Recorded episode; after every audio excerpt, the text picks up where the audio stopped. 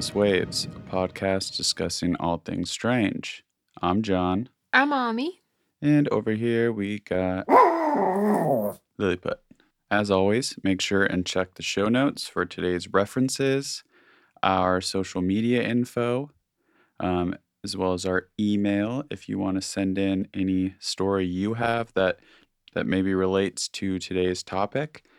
Send it to anomalouswaves at gmail.com. And today I will be discussing auditory induced altered states. I'm following up from the vocal mimicry and kind of going into some other weird auditory stuff. That was quite the mouthful. I am going to be talking about some haunted lighthouses. Not as much as a mouthful, but sounds terrifying. In spooky news, we have a story about a creepy Google Earth image and the return of Jetpack Guy. And we'll end the episode with a movie review of Dolls from 1987. If you want to support the show, become a Patreon or do a one time donation. Whatever suits you. You can find those links in the show notes or just go to patreon.com slash anomalous waves. If you join, you get a shout out from the Lilliput and you get a monthly spooky newsletter. And at the anomalous waiver tier, you also get access to our Patreon only series, randomly generated rabbit holes. Thank you for tuning in to another episode of Anomalous Waves.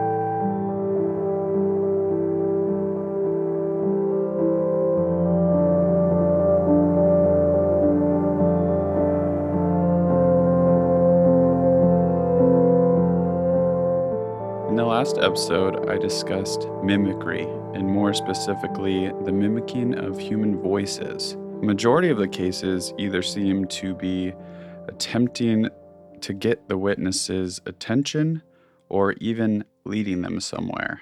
Now, I'll play one of the stranger examples that we recorded for our latest A Stormy Night with John and Ami. This is another one of our Patreon perks where Ami and I read spooky stories to you during a thunderstorm. I actually captured that audio during, you remember, the wildest lightning and thunderstorm in Seattle history. Oh my gosh. we had both doors open, front and back, and it was just. Because we grew up with thunderstorms, but I've never experienced a thunderstorm really over here. Like once in 2007, I remember we're visiting some family friends and we're being in the hot tub and I could see like the lightning and could hear the thunder rolling in. But this storm topped it. Oh my gosh. topped everyone. It was like, it was crazy. So, all the recordings you hear from that is from that night. This is a just prime example of kind of the vocal mimicry luring thing. This happened around 20 to 25 years ago. I don't remember the exact year. I must have been around 10 to 13 years old, and my older brother is two years older than me. When I was a kid, every year for Easter school holidays, my family would go out camping on some land that my grandparents owned. The best thing about it was having somewhere to legally ride our motorbikes. My older brother and I would often jump on our bikes and head off riding around the property together, racing and making up silly games.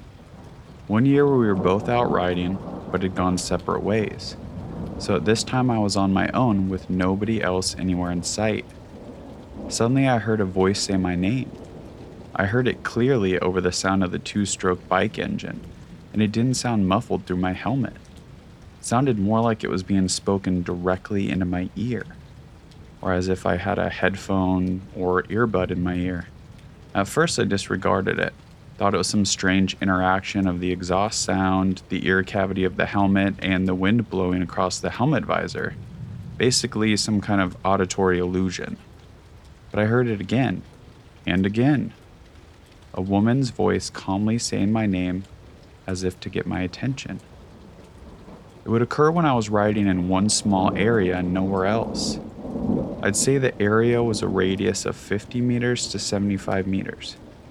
It was an area where we had to pass through to get from camp to the motorbike trails and back.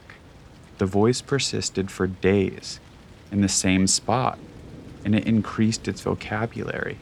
It would sometimes say my name. It would sometimes say, Come home. And it would sometimes say, Come to me, John. It started to creep me out, and I would feel anxious when approaching the area where it would happen. After a few days and me not saying anything about it to anyone, I was out riding with my brother, and he signaled for me to stop and pulled up right in the middle of the area I'd been hearing the voice. He turned his bike off and removed his helmet, so I did the same. We then had a short conversation where he asked if I'd been hearing anything weird, and if so, what.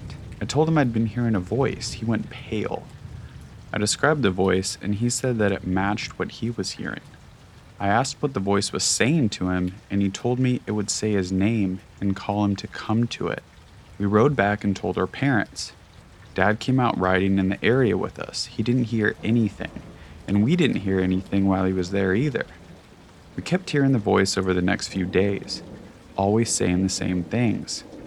I remember this happening just the one year, but I brought it up with my brother recently, and he seems to think it also happened in the same place the following year.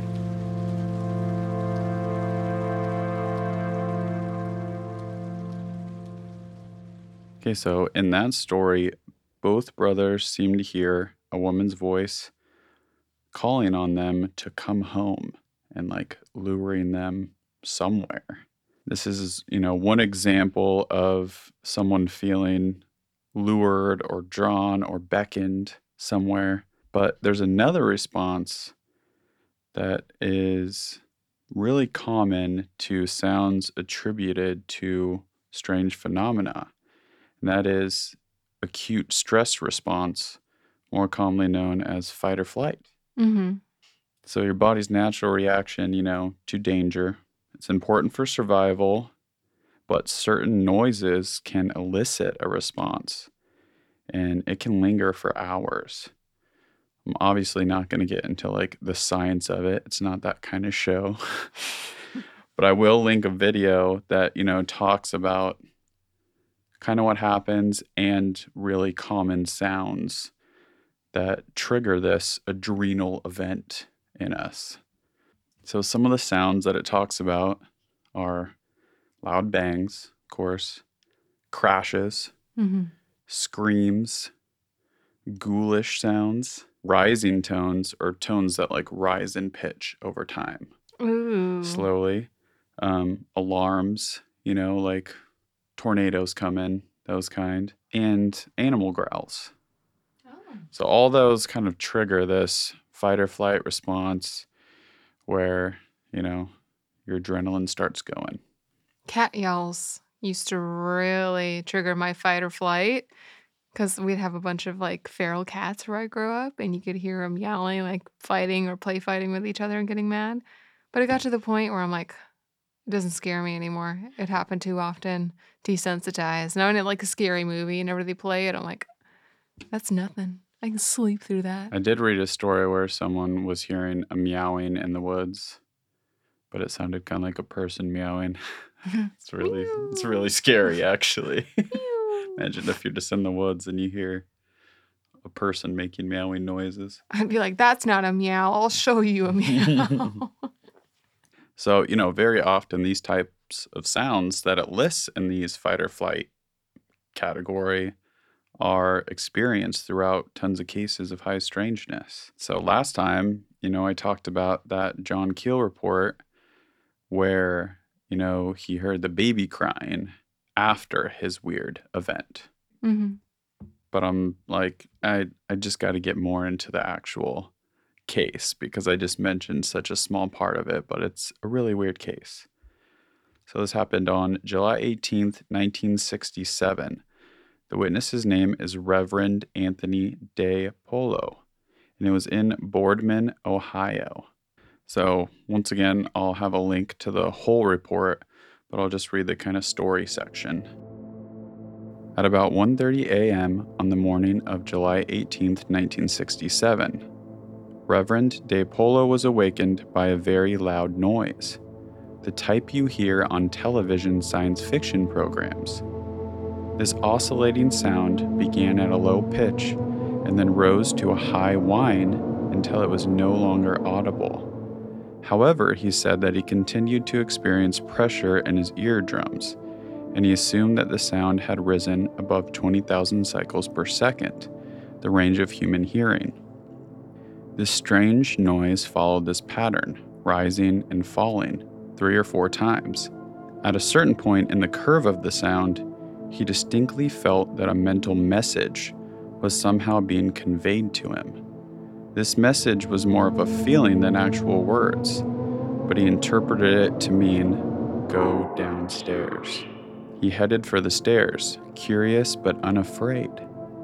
When he reached the foot of the stairs, he looked out a window facing west, and there, standing in the driveway between his house and his neighbor's, he saw what he later described as a five foot tall figure wearing a luminous spacesuit. The surrounding glow made the figure very distinct. At first, he thought that some neighborhood children might be playing a prank of some sort, but he noted that the neighbor's house was dark and he realized that the glowing suit would be a hard effect to create. Something compelled him to step out onto his porch and take a closer look at this strange being. The eerie whine began again, and he received a second message, which he says stated, you have nothing to fear. I will not harm you, and I know you will not harm me. He started to step toward the figure when the whining sound began again, and he received a third message Danger, I must go. At this point, Reverend De Polo looked up at the sky. There was no spaceship in sight, but he noticed that the sky was strangely illuminated. Like the light from a mercury vapor lamp, such as they use on the turnpike. A fourth message was passed on to him, and he is not willing to divulge its contents. When he returned his eyes to the driveway, the spaceman was gone. In the exact spot where he had been standing, there was a formless blob of light, not figure shaped, which faded out and vanished in a short while. Reverend De Polo claims that he was completely unafraid throughout this experience that he went directly back to bed without saying anything to his wife about it. I fell asleep immediately, he noted. He decided the next day to say nothing about this incident unless other witnesses came forward and reported the same thing.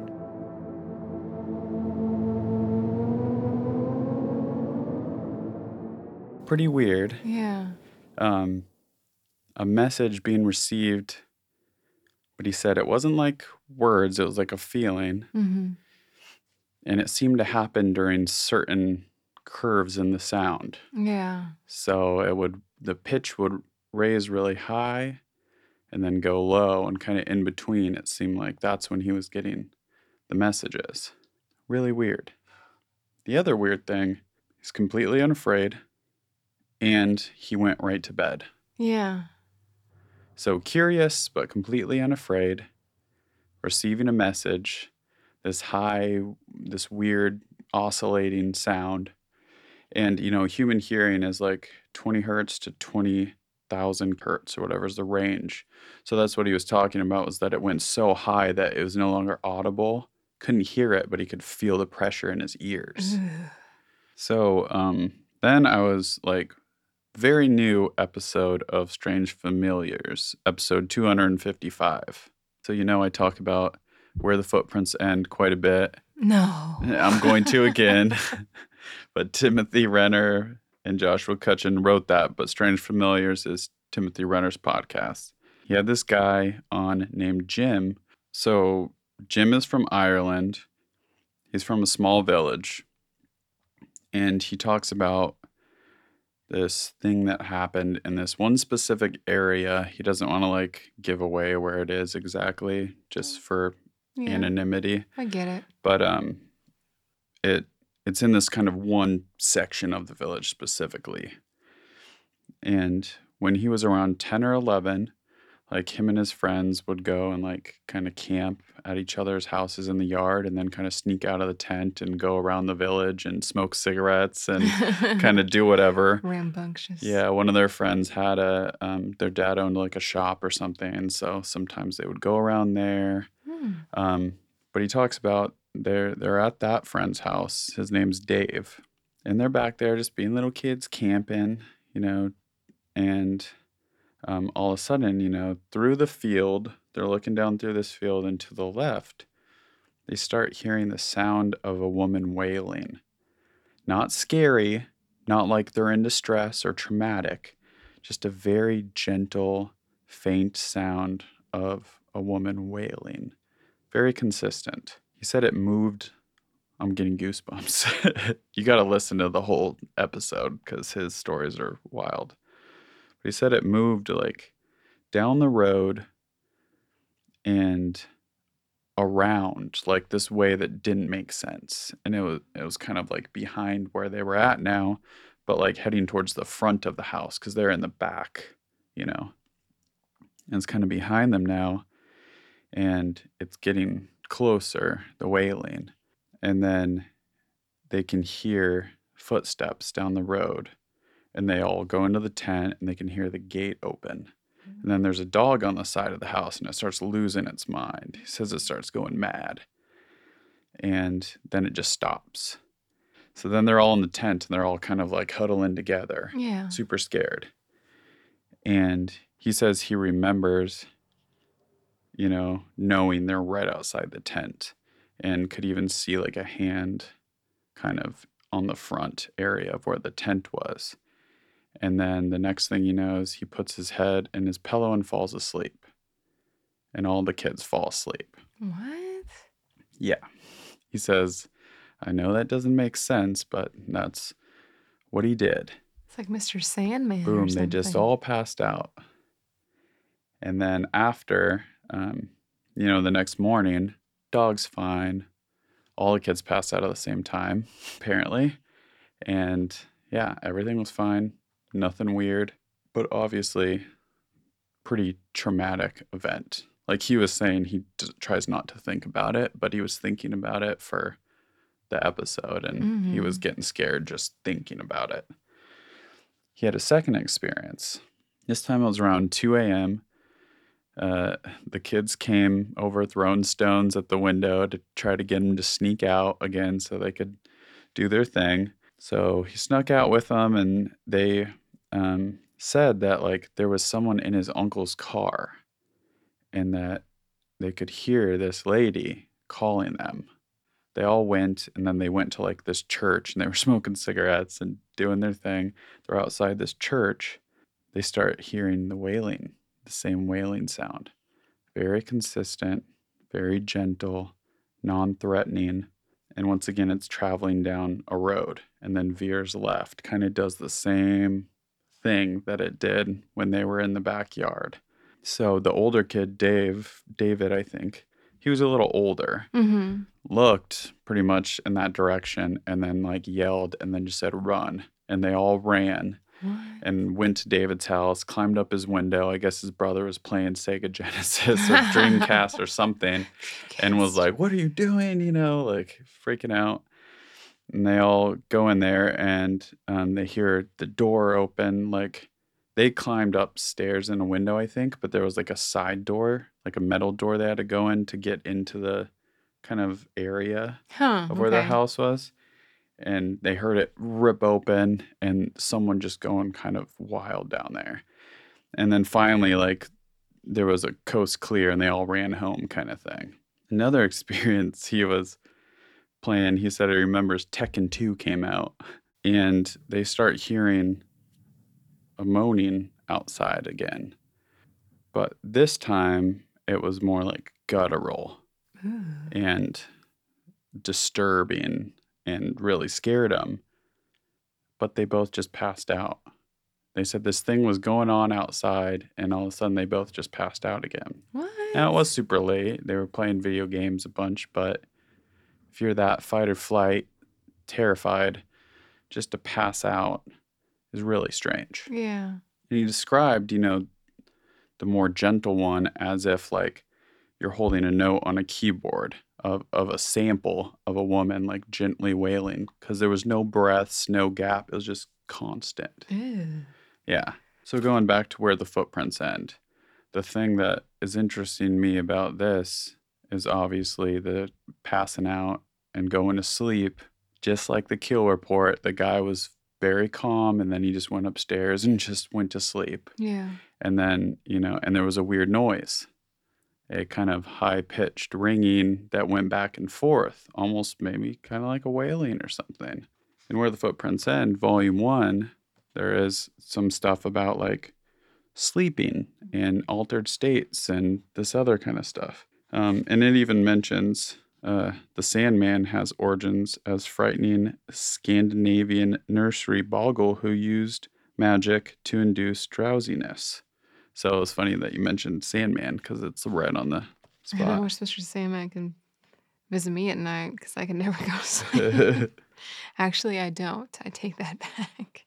So this is yeah from the uh, extra or from the UFO section of where the footprints end.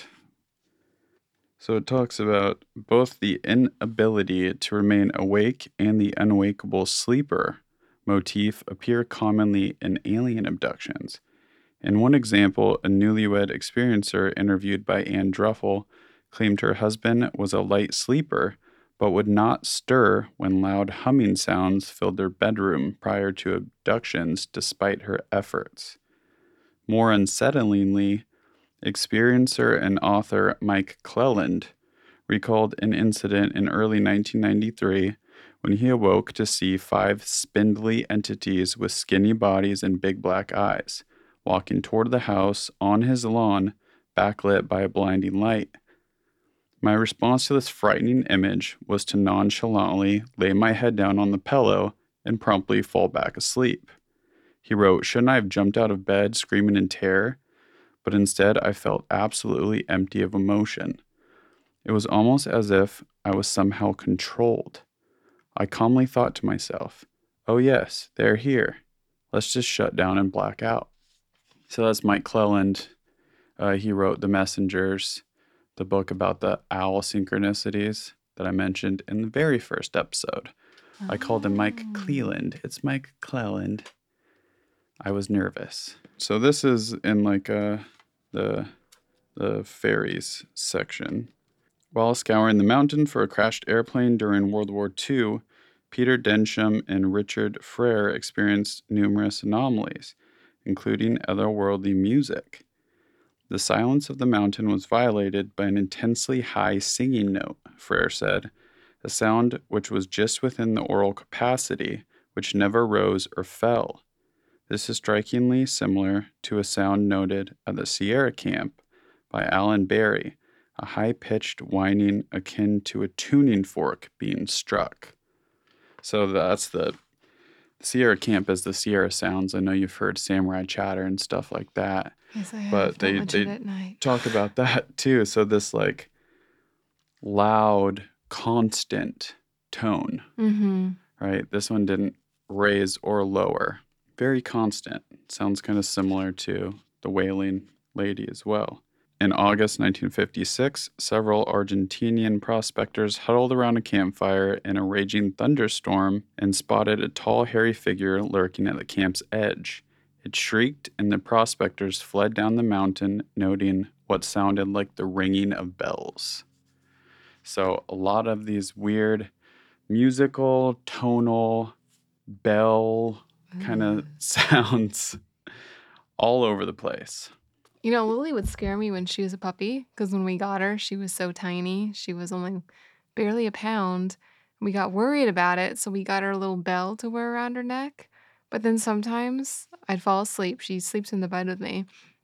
And then she'd get up because she was a puppy. In the middle of the night, she'd get up and be walking around my room. But it was terrifying because I'd be in the dark, just hear a little bell coming from the closet. Oh, yeah. it was in my closet. I was like, what is that? She had gotten trapped in the closet. and then the it was Lily. I know. She was just like, help me. I snooped too long.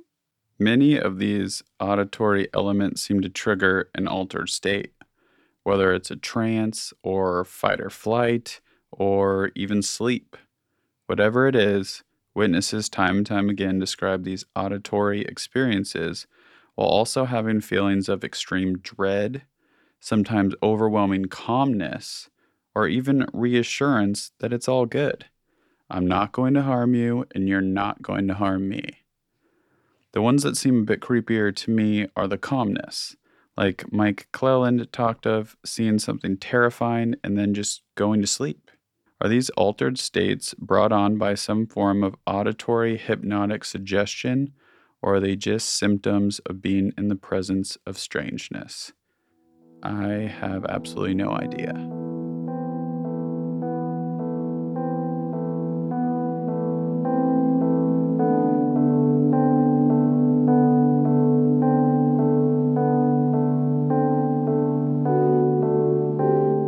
So we know by now that I love stinky cryptids, cute aliens, and most of all, ghosts. Now, one of my favorite genres of haunts is that of haunted lighthouses, Hmm. which I'm not sure if you're aware of that. Why? Why so? I think because, well, you and I grew up in the semi desert climate of central Washington, and we would vacation every summer. You know, my family and I would vacation every summer in Seaside, Oregon. Westport for me. Yeah. And I always look forward to seeing the ocean, getting saltwater taffy, going to the arcade, and seeing some spooky lighthouses. I was really intrigued by lighthouses after you and I visited the Grays Harbor Lighthouse in Westport. Mm, Remember? Yeah. yeah. Yeah. It was a couple years ago, like what, 2016? You're much better at tracking time. It's all mixed around to me. Yeah, summer 2016. So, fun fact, John, it is the tallest lighthouse in Washington. Hmm. Yeah. Tour guide told us. Oh, okay. Yeah. See, I don't remember anything like that either. I was probably daydreaming in there. I was like, ooh, the echoes sound cool in here. I remember when we took the tour, we were the only ones. I think it was it wasn't tourist season yet. I think we went right before it hit.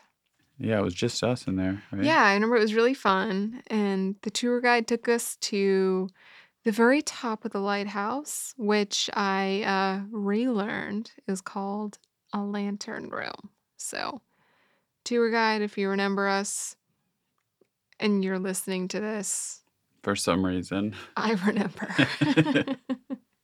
but yeah, I did what I always do. I asked if it's haunted. It's usually, yeah, a couple minutes in yeah. to any sort of conversation at a.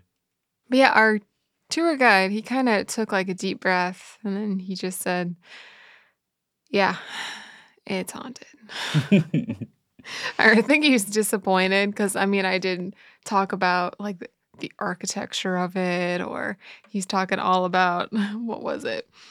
The um the floor. Remember it had a really cool pattern of the tiles. He got really into the guy who put the tiles down, but mean the whole time I was just waiting for my moment to be honest. I'm like, oh wow, yeah. Did, did the tile guy? Did he have any weird occurrences here? Like haunted variety? but anyways, yeah, he said that it was haunted, and one of the lighthouse keepers had lived on the grounds with his wife and daughters. The girls were playing at the top floor of the lighthouse when one of them sadly fell over a hundred feet to her death. And ever since then, I guess you can see a child at the lighthouse when nobody's supposed to be in there. And he went on to tell us that he was living on the grounds at the time with his wife, and they were off work and they were just going to walk to the beach, you know. But they looked up, and in the lantern room, they could see somebody standing up there, Hmm. like somebody small. So, of course, they ran over to the lighthouse, unlocked the door, and went up. Nobody was in there. And I mean, if somebody had been, they had to have gone past him going down the stairs. Exactly. So, yeah. yeah. And he would have seen them leaving as well because they could see the door from where they were. But yeah, seems like West Coast actually has a number of haunted lighthouses. Hmm. Because the Point Sur light station in Big Sur, California, never Mm. would have guessed. Dark Watchers. yeah, that's right. But it is notoriously haunted. The light station opened in 1889, and in an article published by KQED, they interviewed a docent, which is basically a tour guide. Her name is Julie Nunez, and she works at Point Sur Lighthouse. Julie says that there are quite a few ghosts that actually haunt the light station. And they wonder if, you know, the breathtaking views is what keeps the ghosts from leaving. Julie frequently brings a tape recorder to work with her, and she has caught some EVPs. They're mainly of women, and one of them says, Now she wants you to go home. And you can hear a woman say, Pokey, go to bed. Mm. And you can hear a child's voice just distinctly. Was it an actual tape recorder? Yeah. Like tape? Uh, I don't know. Probably. I think I think they call it AVP for analog voice phenomena. I was gonna ask you what type of uh, tape recorder she had, but Mo- moving on, John. So they believe the voice of the woman telling Pokey to go to bed is that of a woman named Catherine, who's married to a lighthouse keeper. They had a daughter named Pokey, who you can, who I said you can sometimes hear the faint voice of. Now, Julie has made it a habit of knocking on doors before entering them, and she likes to announce herself out of respect for the spirits that still call the lighthouse home. Good call. Yeah. I've heard of other like tour guides that do that when they have to like when they're like the groundskeeper, like they go at night, they'll Mhm. be like, Hey, I'm coming in here to clean. Yeah, she just kind of announced herself like, "Oh, it's Julie. Can we come in?" Yeah. And she says that she doesn't get bad vibes at all from any of the spirits there. Probably because Her respect. Yeah. She's not inviting them to scratch her. come at me, bro.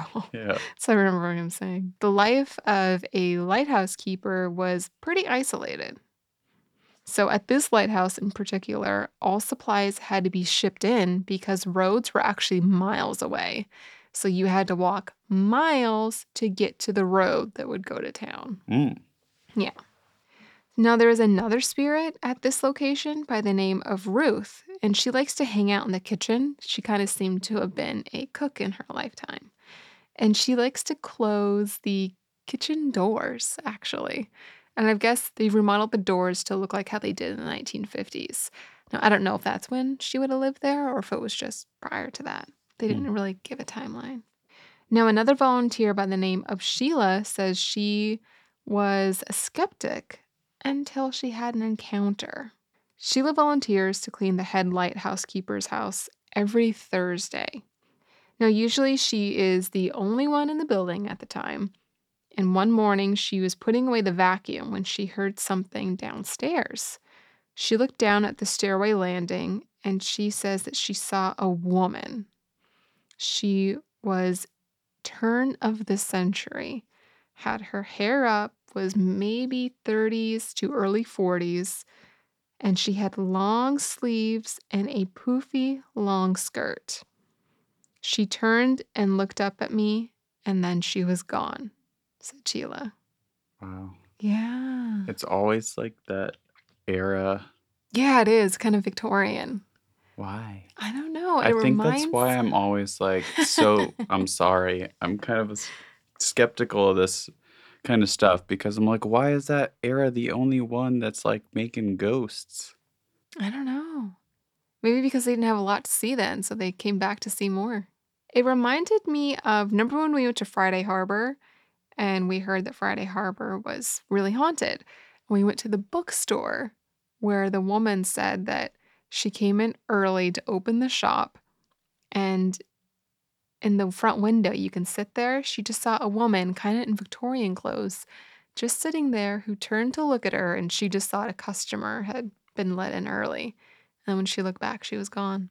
It's very common, like a little instant thing. Mm-hmm. Yeah, it is. It's interesting. So, this lighthouse is actually no stranger to disasters. One of the worst ones it saw was that of the Los Angeles, which sank in 1894 and it claimed the lives of six people, some of whom were women and children. Now, the spirits of those lost at sea or in the area are thought to have wandered ashore to this lighthouse. And it includes like sailors, young children, and there is a particular man who wears a navy blue suit. Now, this man has been sighted by many visitors who say that they've seen him walking through the visitors center. Mm. Now, they think there could be up to like 20 spirits in and around the lighthouse. Hmm. Yeah. Just from like consistent reports. Yeah, Of- from consistent reports. And I think that of people who volunteer to Mm. work there. So now this last lighthouse is the creepiest. Thousands of miles away on the other side of the country is the Cape Lopen State Park, which is in Delaware. Now, this park is six miles of coastline. And it is said at night you can see a really bright light flashing from the state park, which is odd because there is no lighthouse in the area. Mm. yeah. Now it is called the Corpse Light. It is on the mouth of the Delaware River and it was spotted around 250 years ago. Mm. Now, the Phantom Light is said to lure unsuspecting sailors to their death. Sounds like a ghost light, maybe. Yeah, it is a ghost light. Does it describe the It's just bright and flashing. just bright and flashing? Yeah, you can just see it sometimes at night. Okay, so there was a lighthouse in the area on Cape Lopen, but it was in a different part of the park. And it was destroyed in 1925. Now, this lighthouse was actually destroyed several times in the American Revolution. So, the legend of the Corpse Light says that on Christmas Day in 1665, a ship known as the Devonshireman followed the beaming light of the non existent lighthouse to the rocky shore of Cape Henlopen, and more than 200 men died in the wreck. And it said you can see the doomed ship appear and reenact the crash periodically. The curse also called for the destruction of all European ships that enter the American shores.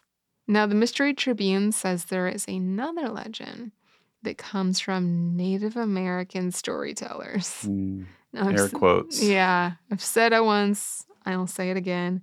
I hate it when things just say Native American.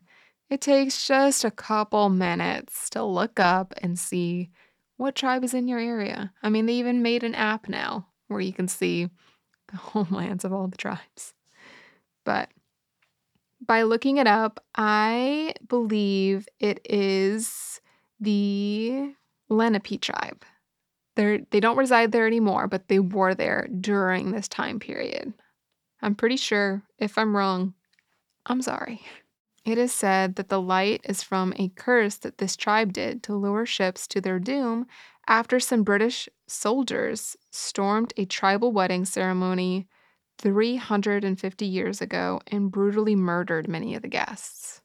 Wow. So it seems like more like they're just like historically feeling guilty of this and then they just say there was a curse. Yeah. There had to have been a curse because Yeah. they're like it was so messed up there had to have been a curse. Yeah, I mean, who else would curse European ships once they enter American shores that were really not existent yet? I know they always blame things on a Native American curse. I mean, Mhm. I think it might have just been a rumor. I could not find any kind of tribal legend from this tribe or from the other tribe that was around this area. So I don't know. It could be just some anonymous light. It's strange because I guess you can still see this light today. Like every once in a while, you can see it there. wow. Mystery lights. Yeah. The idea of this corpse light is pretty terrifying. I just can't imagine being lost on the water, losing hope, and then finally seeing the promising light in the dark, only for the light to lead you to your death. Corpse light is hardcore. I give this one a 10 out of 10 on the spooky scale. Straight up wrath is oozing from this state park.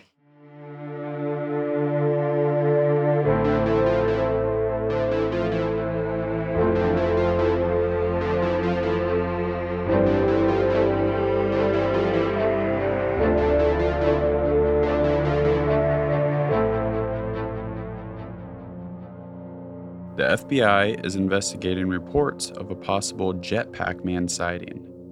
It was 15 miles east of LAX at an altitude this time of 5,000 feet. The jetpack guy was spotted late last month by a commercial airline pilot.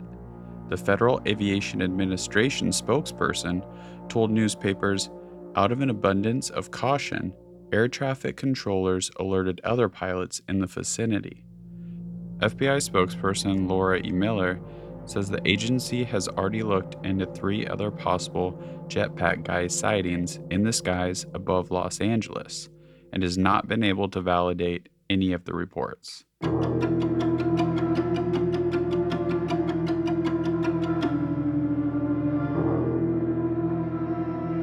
When searching for Google Street photos, you can find pictures of cats, people in masks, people painting, and even stunning rainbows. What you don't want to see is images of scary clowns.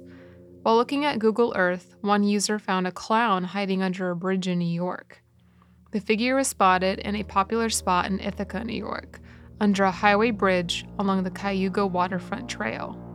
In the picture, you can see beams, concrete slabs, pop cans, wrappers, and in the dark corner of the bridge, a white clown like face peering at you. Could it be an optical illusion? Did someone paint a clown as a joke? What is under the bridge along the waterfront?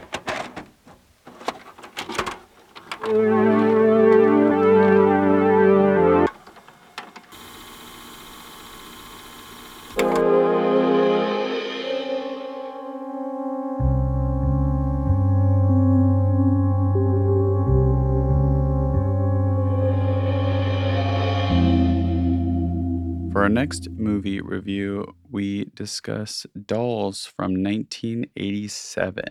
A dysfunctional family of three stop by a mansion during a storm. Father, stepmother, and child. The child discovers that the elderly owners are magical toy makers and have a haunted collection of dolls. Written by Ed Naha, directed by Stuart Gordon, and uh, starring Ian Patrick Williams, Carolyn Purdy Gordon, Carrie Lorraine. Get right into a little bit of the plot. she spends summers with her dad. Seems like right away they set it up to let you know her parents are divorced. Judy. She's like, Judy's like, what, six? I don't know. I'm not good at ages, but yeah, somewhere in there. I think she's about six. Okay. Spending the summer with dad and his And wife, Yeah. Who's not a nice lady. Awful. They're driving in the English countryside, but they're from Boston. I'm pretty sure maybe just Judy's from Boston. Yeah. But they get a flat tire in the middle of nowhere, Mm-hmm. in the middle of a storm. In the middle of a storm. Classic setup. Was it a flat tire or did they just get stuck in something? Oh, I think they might have just got stuck. I think they just got stuck in something. yeah, because he was trying to push. Yeah, I remember. stuck. And then he said something about wanting some help back there. Mhm, But I'm like, who's going to push on the gas if they're both pushing? Whatever. Yeah. well, then the stepmom gets mad, hmm chucks Judy's beloved Teddy into like the woods or something, right? Yep. And then we see Judy's imagination, and it's very violent.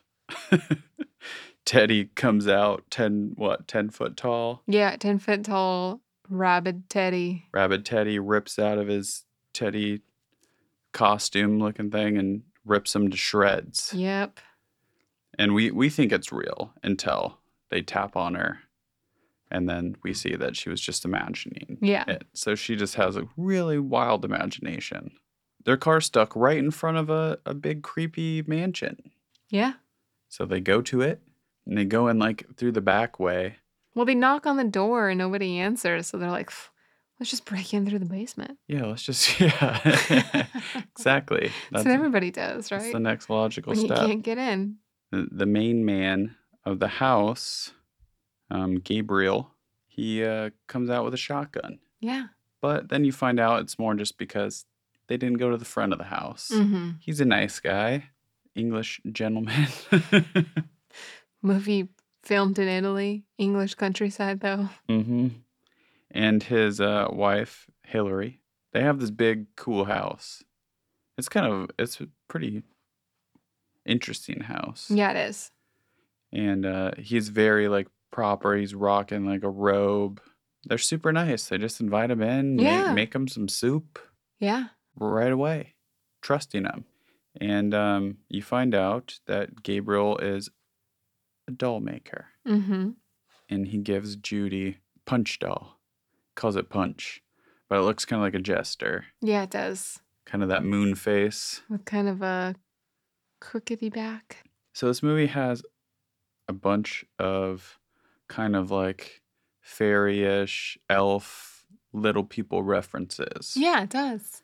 Which was really, I thought, perfect because our newest randomly generated rabbit holes is about the mythology of little people, and we kind of talk about some of this stuff. Yeah, then we see some other characters. So uh, let's talk about some of the characters. We already talked about Judy and her parents, Mm-hmm. who pops in just a little bit later while they're eating soup. Late to the party. Ralph and these two English punk girls. Mm-hmm. Who look like they were supposed to be in a Madonna music video. Yeah, very much so. And, you know, we find out the punk girls are kind of just trying to like steal whatever they can from anywhere. Enid and Isabel. And Ralph's super nice. Yeah, he's really sweet. Right away, we see the toy maker and his wife show interest in specifically Judy and Ralph. Yeah. Judy's a kid, she's innocent and sweet. And Ralph is kind of like a kid at heart. Mm-hmm. So they set them all up with their own rooms, including Judy. She gets her own room, and the parents were just like, "Sounds great." Yeah, don't even go to see what room she's in. I know. they- Parents of the year. I know they're really awful. Um, then you know we start to see some of the dolls, yeah. and there's a lot of cool uh, effects going on with the dolls. Yeah. There's like stop motion stuff going on. A lot of the classic eyes moving. Yep. all that kind of stuff. Kind of like little fangy looking teeth. Little T-first. Yeah, you see them randomly. So what what was the Madonna punk girl's name? Well, there was two, Enid and Isabel. Okay, can't remember who was who. I think Isabel was the blonde. Okay, so she was the one that went kind of looking for things to steal. Mm-hmm. And after that, you know, the dolls we see they come to life, They do. and they like grabbed her and then like slammed her into the wall over and over again. And uh, Judy sees her, Mm-hmm. and you know, at first, I think Judy's not even sure if she actually saw it because her imagination's so wild. Yeah. But she tries to tell her dad. Dad's just like, "Shut up, get out of here." He Tries to hit her. Yeah, he's he's the worst. So then she goes and tells Ralph, Mm-hmm. and that's where they become Buddies. buddies. And, you know, throughout it, we see that the dolls are kind of making their own like judgments on the characters. Mm-hmm. Kind of see like the bad characters are the ones yeah. that are They could see the that are bad at heart. yeah, if they're bad at heart, bad stuff starts happening to them. And when Ralph goes to tell the toy maker, he says something about like he was painting a room or something. So you're like, he knows, He what's going on. Some of the sound effects, like the doll kind of whispers, really remind me of like uh, the the Mogwai sounds from Gremlins. Do you know who the whispering sounds were done by? Mm-mm. Stuart Gordon's friends and family, mainly his kids and his wife. Wow. And then did they like pitch them? They must have. Yeah, because it was just so like, "Ooh, It's- it was weird. This is this is my version of uh the doll chattering. I was looking up facts about the movie and I was cracking up because I was like, wait, hold up. Did Bunty Bailey, who plays Isabel, write this fact? Because it says actress and model Bunty Bailey, who plays Isabel, is the gorgeous girl in the Norwegian pop group a-ha's music video for Aha Take On Me. I'm like, Bunty, did you write that? The gorge. Take on Me. Yeah. That's a that's an awesome song. Mm-hmm. Yeah, this is actually her film debut. Was this movie? I guess the um, guy who played Ralph, Stephen Lee, they asked him to improvise his comical moments. Mm. We did really good at like playing like Goofy. yeah, kind of gave me a Sean Astin vibe. Oh yeah. But yeah, I like I liked him quite a bit. You know, we we gave a lot away about It's Alive, and I enjoyed talking about it. But I'm kind of like with dolls, I think I don't want to give away the kind of twist Yeah. about it. But you do get to see some cool. uh, They're called like I think called bladder bag effects. You know, like even in Gremlins where their backs are like bubbling or like uh, during Oh. werewolf transformation scenes or anything, things will start poofing up, and Mhm. sometimes it would just get out of control. But there's a pretty good transformation scene in this, and it has some of that that kind of poofing out stuff going on, and I really enjoy it. So the director, Stuart Gordon, is a lot like you. He's afraid of dolls. So he's like trying to conquer it, or what? Oh, maybe he just thought Immersion therapy. the idea of killer dolls was terrifying. It is terrifying.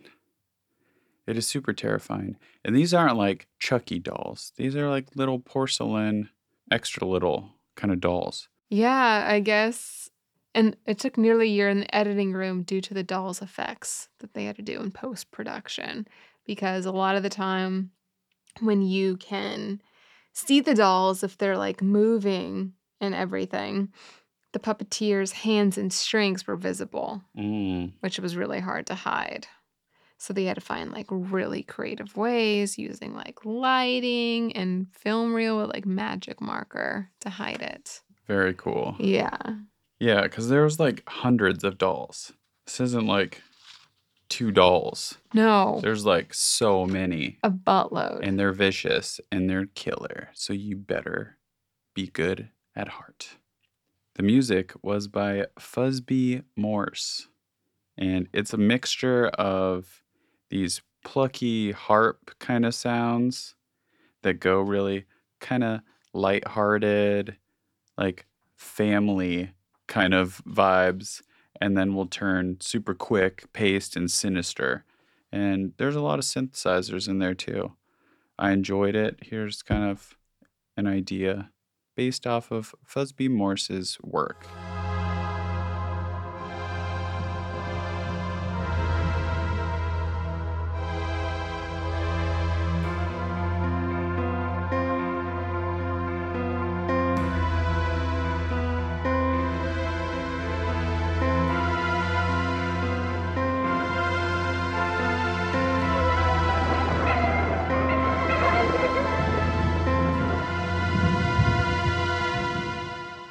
Now, there's a documentary called Toys of Terror The Making of Dolls, but I think it's only on like this special Blu ray collector's edition that is Mm. super sold out.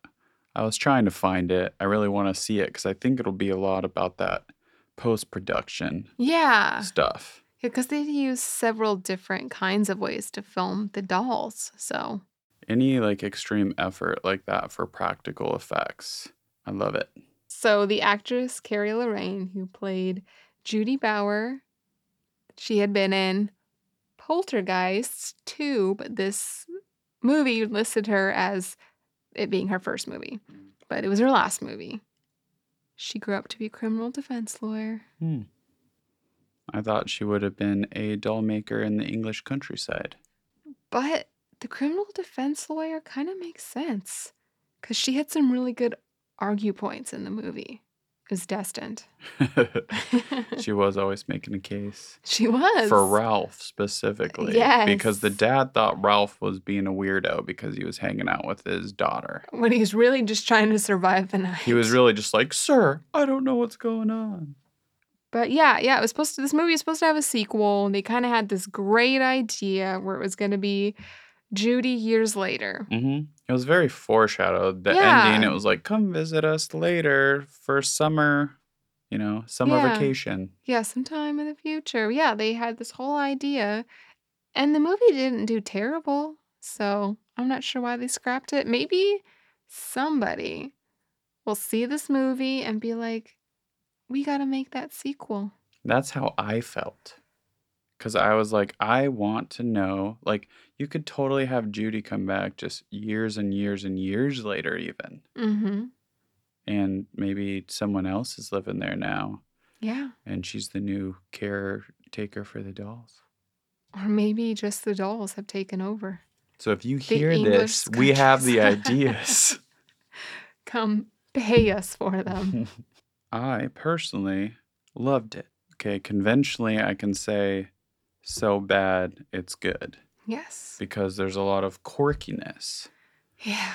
But the idea of like these judgments of the the pure of heart and like I loved how you could really there wasn't really mixed bags in here the cast if you think about it. It was like Judy and Ralph were good, everyone else was bad.